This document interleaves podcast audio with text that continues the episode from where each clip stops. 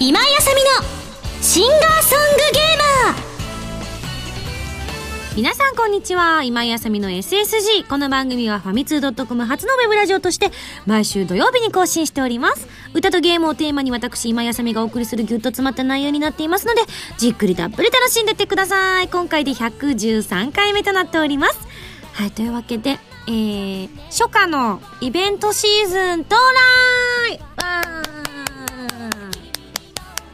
ー、来ちゃいましたね、イベントシーズンが。というわけで先週もあのー、こう、シークレットイベントみたいなのがあったりして。で、今週の今日、今日ですな。アートリー・ベインさんのラスト・ジャッジメントの発売記念イベントということでね。で、来週が、えー、っと、エスエスジー の発売記念イベント。そして翌週が、アイマスライブ。うわはははは筋肉痛だと思った興奮冷めやらぬという感じではございますけれども、まあ、私もがイベントシーズンということは、まあ、この エスエスジー をお聞きの皆さんの中にもイベントシーズン到来だなって思ってらっしゃる方も多いかと思いますので、ぜひね、えー、無理のない程度に一緒にお付き合いいただければと思いますので、ぜひぜひできる限り参加していただければと思います。よろしくお願いいたします。はい、というわけで、えー、来週には エスエスジー の発売記念イベントあるんですけれども、あのー実際にはよっかごぐらいに エスエスジー の沖縄ステージの発売ということなんですが、なんか聞いたところによると、あの予約がたくさん入ってくださったみたいで、担当のうーちゃんがエンターブレインの偉い人から「おう、うずかよくやったな」って褒められたらしいんですよ。やったー、うーちゃんやったよありがたいですね。これも皆さんのおかげだと思っております。というわけで、これがだいさんだんの、えー、シーディー、ディーブイディー だったわけなんですけれども、これで皆さんのご予約のおかげで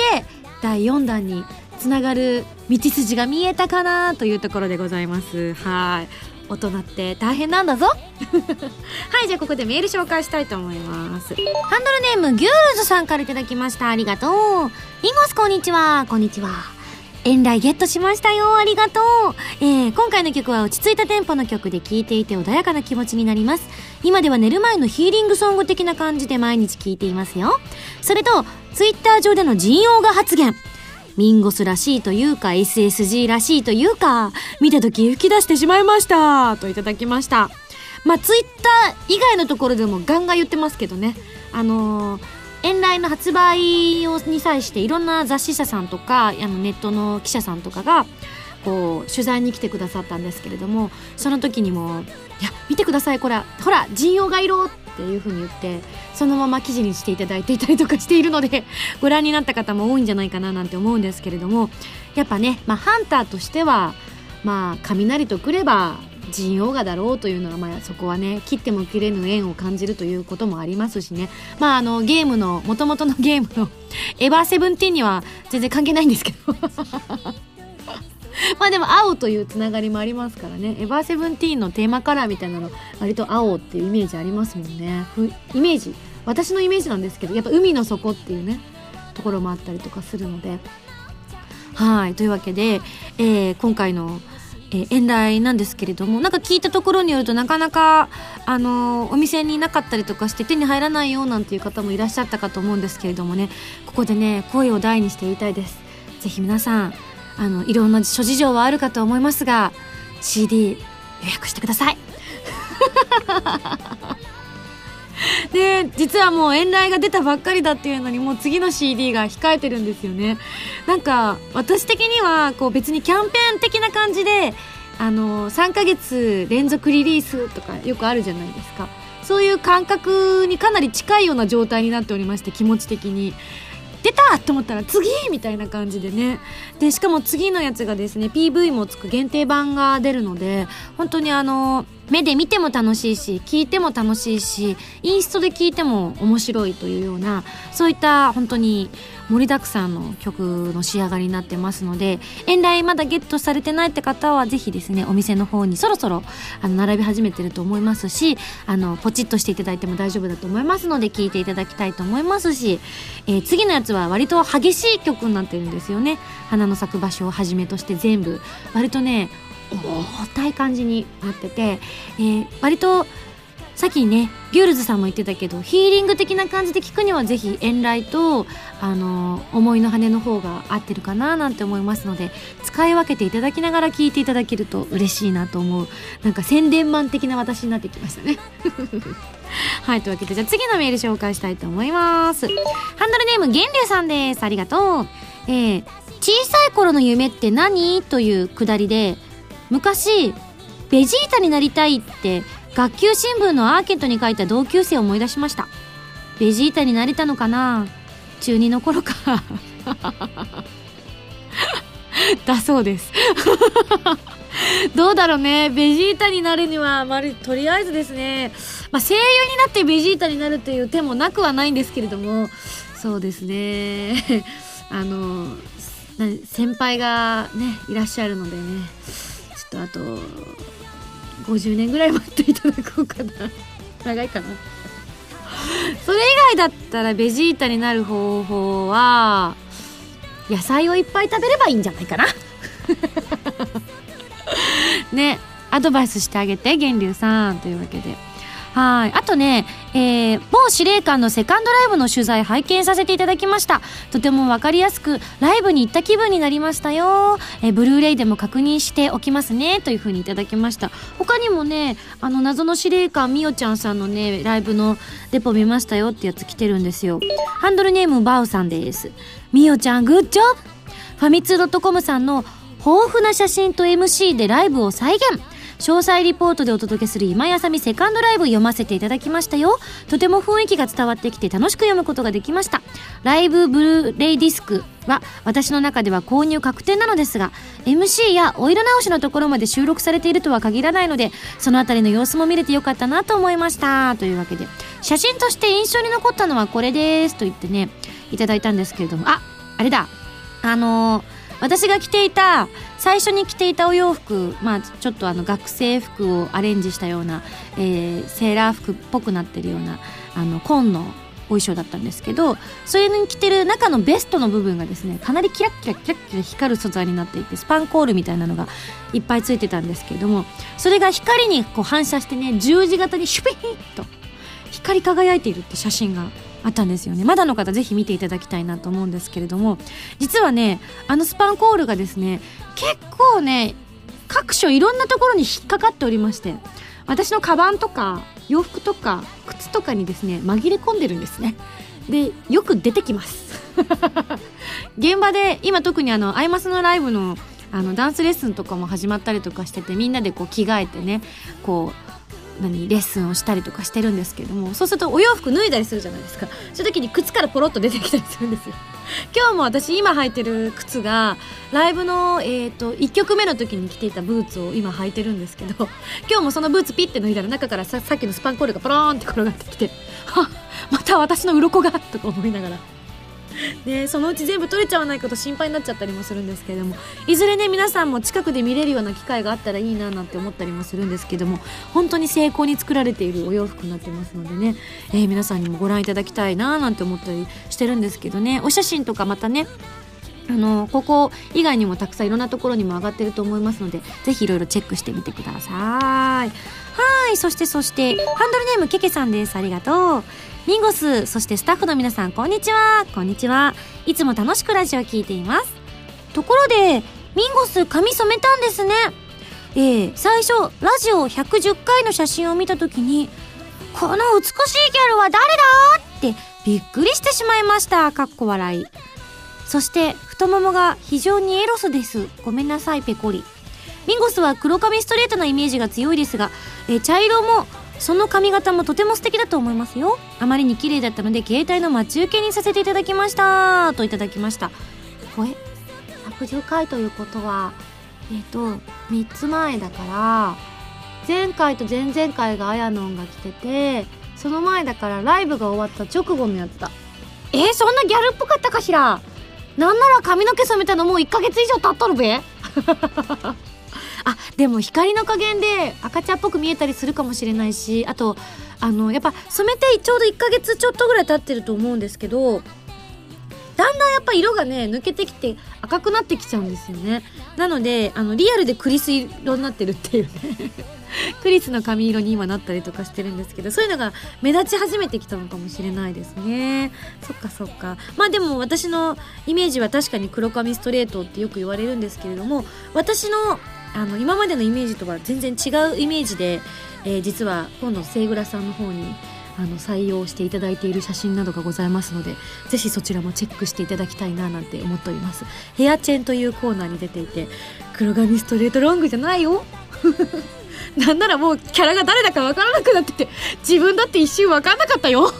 ちなみに私その写真チェックいただいた写こう画面を自分で写メしてですね、私とあの仲のいい、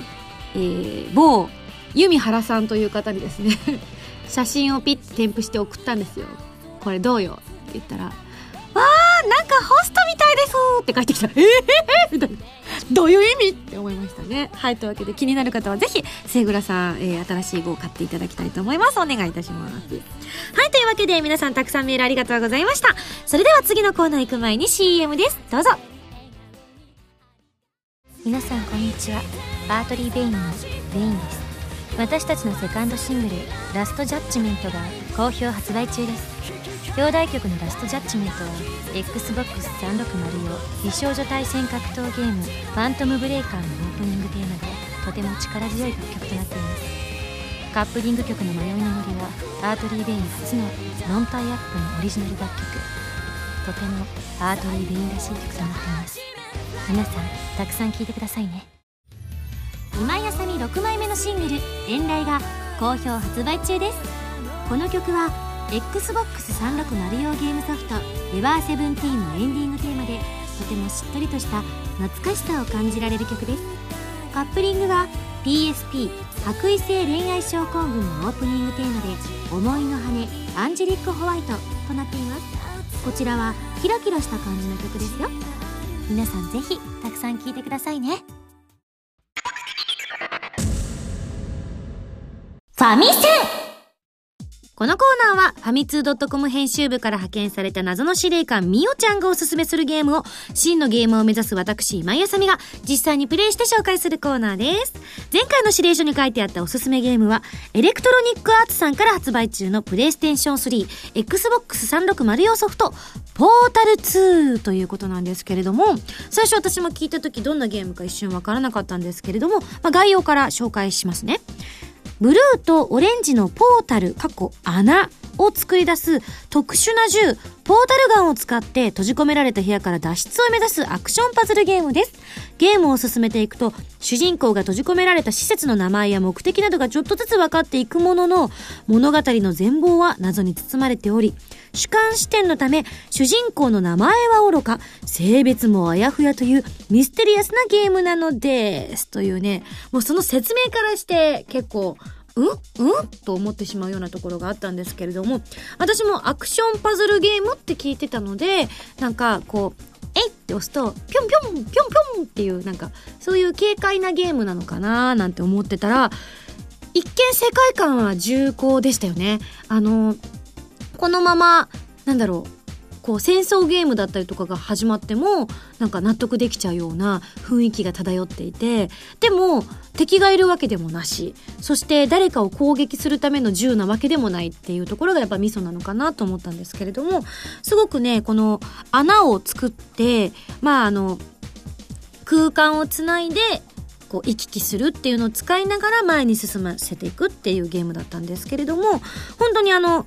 エフピーエス ファーストパーソンシューティング一人称視点のシューティングゲームというね、結構コツがいるっていう風に昔から言われていて、私もどちらかというとこの エフピーエス じゃない方が割と遊ぶことが多かったので、まあ要するにキャラクターが画面の中に見えているか、それとも自分の目で見ている視界が見えているのかっていうのの差だと思うんですけれども、あのどっちが得意かって言われると エフピーエス じゃない方が自分的にもすごくね昔はやりやすくって、最初はね本当はあの エフピーエス のゲームを初めて触らせてもらった時なんかはね、もう全然前に進めないっていうか、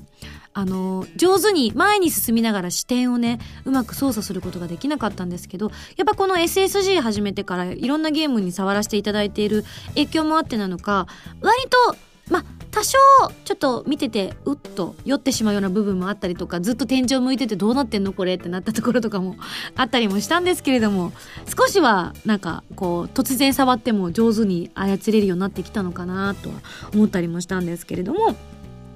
えー、前作はねこうツーということなので前作もあったんですけれども、こっちはですね ジーディーシー という世界中のゲーム開発者が集う研究会で大賞を取るほど絶賛されたものということで、日本ではあまり知名度がないそうなんですよね。私もちょっと知らなかったんですけれども、世界中のゲームファンからは待望の続編になっているというね、みおちゃんからのミニ情報をいただいたんですけれども、まああのパズルということもあって一瞬ねこう悩んでしまって、もう一回悩み始めると打開策を自分一人で見つけることってすごく難しかったりしますよね。もうハマっちゃうっていうやつなんですけど、例えばこのほんとちょっと先に進ませてこう視点をちょっと変えて見てみるだけで、そのポータルが開けられる壁があるのにそれにずーっと気づかないから全く前に進めないとか、まあ、みおちゃんと途中から協力プレイとかやらせてもらったんですけれども、こう持ってた荷物を受け渡す方法みたいなのとかが、あ、こうすればいいんだっていうのに思いつくまでがやっぱりね、こうえどうすればいいんだろう、どうしたらできるのかななんて話し合ったりするのが面白いなと思ったんですけれども、やっぱりあの謎の司令官さんはパーフェクトでしたね。そして甘いね、あの次は今井さんにはヒントなしでって言ったのにね、いろいろ教えてくれたねまあ嘘も時々教えられましたけれども、まあそうやってね、じゃあ次は私がリーダーになってやってみますとかやってみるのも面白いかもしれないですし、もちろんこのゲームあのインターネットを通じての協力プレイなんかもできますので、実際に今はみおちゃんと私はこう同じ空間でゲームをプレイしてたんですけれども、まあテレビの前で私、そして電線違うなまあこうつながって遠いどこかの誰かとプレイができるということなので、私たちは実際に近くにいたのでこっちにあるんじゃないなんて画面指さしながらやってたんですけれども、こうネットを通じて遊ぶ場合にはここ何かありますよって言って知らせるこうボタンとかもあったりとかするので、チャットよりもよりね分かりやすくていいのかななんて思ったりもしました。なのでぜひ皆さんもこちらご購入いただいてつないで遊んでみていただくといいのかななんて思ったりしました。はい、というわけでそろそろ来週の指令書を開封したいと思います。よいしょよいしょ、じゃん、指令書。ミンゴさんこんにちは。こんにちは。先日ゴーストトリックをクリアしたそうですね。しかもにかいも。そんなにハマるとはびっくりでした。いや、もっとびっくりすることがあったんです。じゃあこれはまた後ほどお話しさせていただきたいと思います。エンディングで、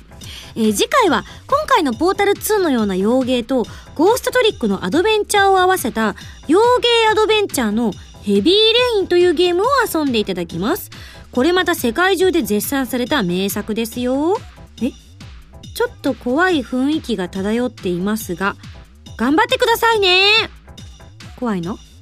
怖いのかな？どっちの怖さだろうね。でもヘビーレインっていうぐらいだから雨が重いんでしょ。怖くないんじゃない？こう屋根の下から出られないとかそれ程度じゃないの？大丈夫大丈夫大丈夫大丈夫。はい、というわけで頑張りたいと思います。来週のゲームはヘビーレインに大決定。以上、ファミセンのコーナーでした。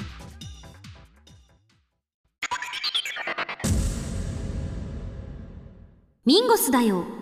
メンソーレのコーナー。はい、このコーナーはいつものお便りコーナーではなく、まもなく発売される今井あさみの エスエスジー 沖縄ステージの内容にぐぐぐぐぐっと迫っていく特別コーナーでございます。そんな別にうーちゃんがもう予約たくさんいただいたんでもう中内容全部喋ってもいいですよとかそんなこと言ったわけではございませんえー、まだ予約してない方、買おうか悩んでいる方はじっくりたっぷり集中して聞いてくださいねということで、えー、今回 ディーブイディー と シーディー とさんじゅうにページのブックレット、いやー重いね。もうヘビーレインならぬヘビー シーディー いやこれさんぜんきゅうひゃくきゅうじゅうえんの税込みということらしいんですが、あの重いですまあいい意味でね、本当に内容がね驚くほど充実してるなって、私もあのまだ現品自体は見てないんですけれども、もうねチェックの段階からうすうす感づいてました。だってこう シーディー の内容のトークの部分のチェックでしょ、それから歌のチェックもあったし、そして映像のチェックがあって、そして最後にブックレットというのをね書かせていただいたりとかして、写真を選んだりとかして、もうねチェックしてもチェックしてもチェックしてもまだまだまだまだあるんですよ。で、あ、これがいっかいの シーディー の中に入ってるのってね、こうびっくりするような内容になってて、きっとねさんぜんきゅうひゃくきゅうじゅうえんでね、あ、お安いって感じていただけるんじゃないかなと、もうこう発売側としては思ってしまうところなんではございますけれども、私的にはやっぱりね一番注目してほしいなって思うのはやっぱりねミュージックパズルから生まれた歌だったりとかしてるんですけれども、海と空と君とというね曲なんですけれども、あの本当にこの番組の中で生まれた曲っていうのが、今までリグレットがあって、まあ、今回のにきょくめっていうことにはなるんですけれども、ただあのスパークルなんかもね皆さんに歌詞を考えてもらったりとかしているので、この番組発信で曲を作っていくっていうのがね、私の中でね驚くほどこう楽しいこう存在感というかね、本当にあのみんなが選んでくれたからこの曲を歌ってるんだっていうのが不思議なんですけれども、すっと心に入ってくるんですよね。なので歌詞なんかもそういう意味でもすごくはーっと生まれてくるのかななんたり思ったりもするんですけれども、まあ、私といえばやっぱりこう、まあ、トークもね、まあ、ライブであんだけ喋っちゃうような人ですから、私もびっくりしました。みおちゃんのあのレポート見て、こんなに喋ってたかと思ってすいませんすいませんって各所でも謝り同士でございますけれども、まあ、おしゃべり大好きなんですけれども、まあ、歌の部分っていうのがやっぱりねあの私の中でも自分の好きな部分だったりとかするので、この曲たくさん聴いてほしいなと思ってるし、そしてあの映像の方もあの前回のお料理のやつはですね、まあ、私の中では完全なる墨歴史になってるんですけれどもうんね、おかしいよね。ただ今回はあの前回ほどこう胃がギュッとしないというか、普通になんか楽しく見れるんですけど、ただあまりにも素すぎて、もうちょっとなんて言うんですかね、タレントとしてと言ったら、まあ、ちょっと違うのかもしれないですけれども、まあ、画面の中でこう皆さんに発信する立場としてはもうちょっとしっかりした方がいいなっていう教訓ビデオになってますね、私的にはもうちょっとこう気抜きすぎだろってね思いますよね。私っていつもああなのかしら、おかしいな、ああですか、もう少ししっかりしてませんか。全力で首振るのやめてくださいスタッフなのであの偽らざる私が見れるんじゃないかなと思いますので、そういった意味で本当にあの実際に沖縄でのお友達も作りましたけれども、えー、お友達になって一緒に沖縄旅行を楽しんでる感覚がこうバーチャル体験できると思いますので、そういった意味でも皆さん一家にさんだいぐらいいかがでしょうかはい、というわけでね、えー、本当に、えー、もうすぐ発売です。嬉しい。まあ一度ね延期してしまったというのもあって、皆さんにはかなりお待たせしてしまったところもあるんですが、絶対に後悔させない内容となっておりますので、まだねお友達で持ってないよとか予約してないよなんていう方いたら、ぜひお友達にもおすすめしていただきたいと思いますし、えー、上映会なんか開いていただいて、私の無様なこう沖縄そばの食べっぷりなんかを見て笑っていただければ、私まあ頑張った甲斐があるかななんて思ったりしますはい、というわけでぜひ皆さん買ってください。そしてだいよんだんあるかなあるといいな、期待したいです。はい、というわけでミンゴスだよメンソーレのコーナーでした。今井あさみです。私のニューシングル「フレーム越しの恋」が好評発売中です。フレーム越しの恋は私も出演している オーブイエー メガネな彼女のオープニングテーマで、とっても爽やかな楽曲となっています。カップリングの夢のまころばは大人っぽい私の違った一面を見せる楽曲となっていますよ。そして今回のシングルにはボーナストラックとして昨年末に行ったファーストライブよりシャングリラライブバージョンを収録。ぜひ聴いてくださいね。ウェブラジオ今井あさみのシンガーソングゲーマーボーナスステージシリーズだいさんだん。今回はミンゴスと エスエスジー スタッフ揃って沖縄ロケに行ってきたんだって。琉球音楽をテーマにした新曲に加え、ロケの模様を余さず収めた ディーブイディー を収録。初回生産分は撮り下ろし写真満載のさんじゅうにページブックレット付きです。今井あさみの エスエスジー 沖縄ステージろくがつじゅうごにち発売です。メンソーレ沖縄。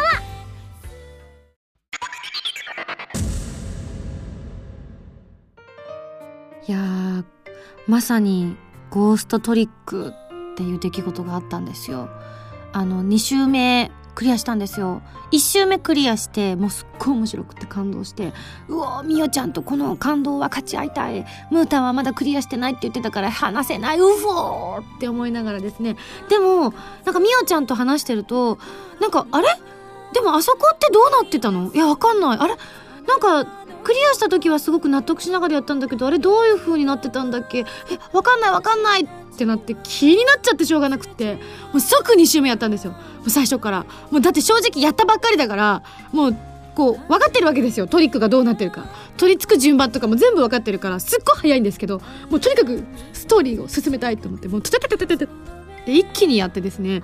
に周目クリアして、自分の疑問がね解決されたわけですよ。やったーと思って、あ、そういうことだったんだ、もうやっぱすげえよくできてる、面白いって興奮してですね、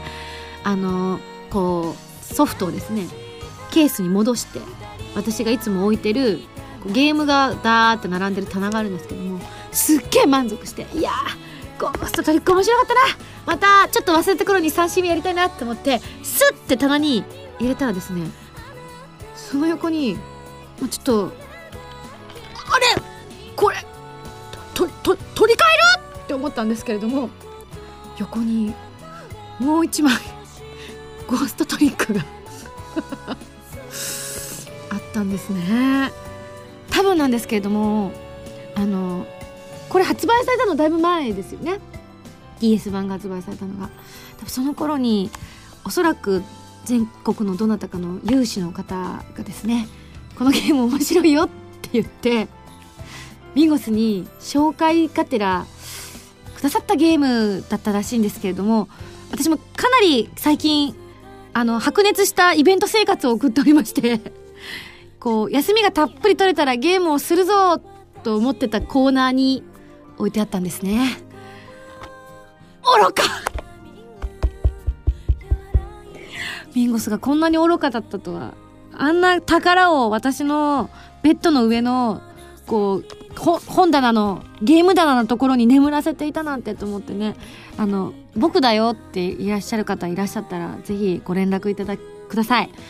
えー、ごめんねでも最高に面白かったから、私布教用としてあのこうみおちゃんにこうね、こうこれ貸してもらったのかな、もらってたのかな、あ、貸してだったの、あ、じゃあ返す、みおちゃんに返すもう一個の方で、じゃあさん周目やった後に誰か友達に布教用としてちょっと途中まで遊ばせたいと思います。一章ぐらいまででパッと取り上げて、ほら面白いでしょ、ぜひじゃあその後は iPhone でみたいな感じでやろうかな。それぐらいあの楽しませていただきました。いやー、面白かった。ぜひゴーストトリックツーが出るのを期待してます。はい、というわけでここでお知らせです。はちがつみっかにななまいめのシングル花の咲く場所が発売されます。こちらは ピーエスピー 用ソフトコープスパーティーブックオブシャドウズのオープニングテーマ、さらに エックスボックスさんびゃくろくじゅう 用ソフト Dynamis じゅうごのエンディング曲プロミストランドやシャングリラバラードバージョンも収録された盛りだくさんの内容になっています。ミュージックビデオを収録した ディーブイディー 付きの限定版もあります。というわけでぜひ皆さんこちら予約して購入していただきたいと思います。まあ、あのイベントなんかもきっとねそのうち発表されるとは思うんですけれども、皆さんのご予約があればその分頑張ってくださる大人の方がいるんです。こんなことを言うのもなんなんですけれども、ぜひ皆さんのお力をお借りしたいと思います。力強くここに訴える、まるで選挙演説のようになりましたけれどもそれぐらい力入れて作りましたので、ぜひよろしくお願いいたします。さらにはちがつさんじゅういちにちにはセカンドライブを収録したブルーレイと ディーブイディー が発売されます。こちらと花の咲く場所を買っていただくと、未公開写真によるフォトブックが当たる連動特典にも応募できますということですので、ぜひフォトブックが欲しいよという方はどちらも予約してくださると嬉しいです。よろしくお願いいたします。はい、そして エスエスジー のボーナスステージシリーズだいさんだん、今井あさみの エスエスジー 沖縄ステージがろくがつじゅうごにちに発売されます。琉球風音楽、海と空と君とに加え、沖縄ロケの模様を収録した ディーブイディー も同梱されます。初回生産分はさんじゅうにページのブックレット付き、ぜひ予約をお願いいたします。というわけで、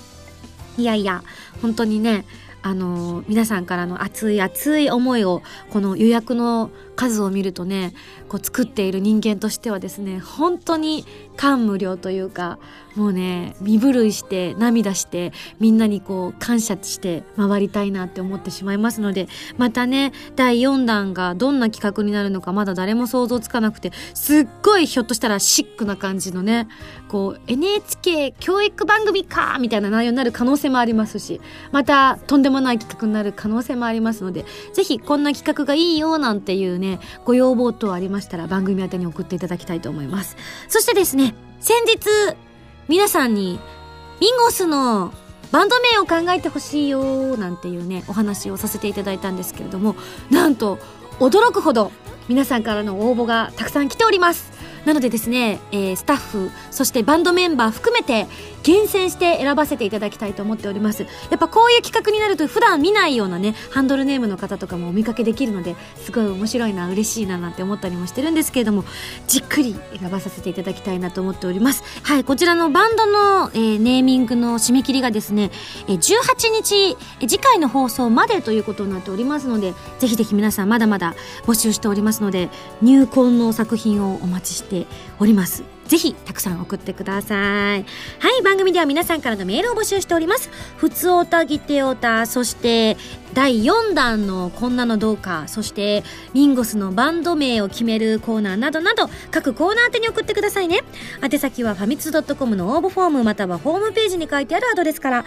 メールで応募する際は題名に各コーナータイトルを、本文にハンドルネームとお名前を書いて送ってきてくださいね。次回の配信はにせんじゅういちねんろくがつじゅうはちにち土曜日となっております、えー、このじゅうはちにちというのは沖縄ステージ、東京イベントの当日で、大阪イベントの前日です。イベント台本作ってないってみよちゃん書いてますね。本当だ。まあなんとかなるんじゃないかな。えへ。それではまた来週土曜日に一緒に エスエスジー しちゃいましょう。お相手は今井あさみでした。バイバイ。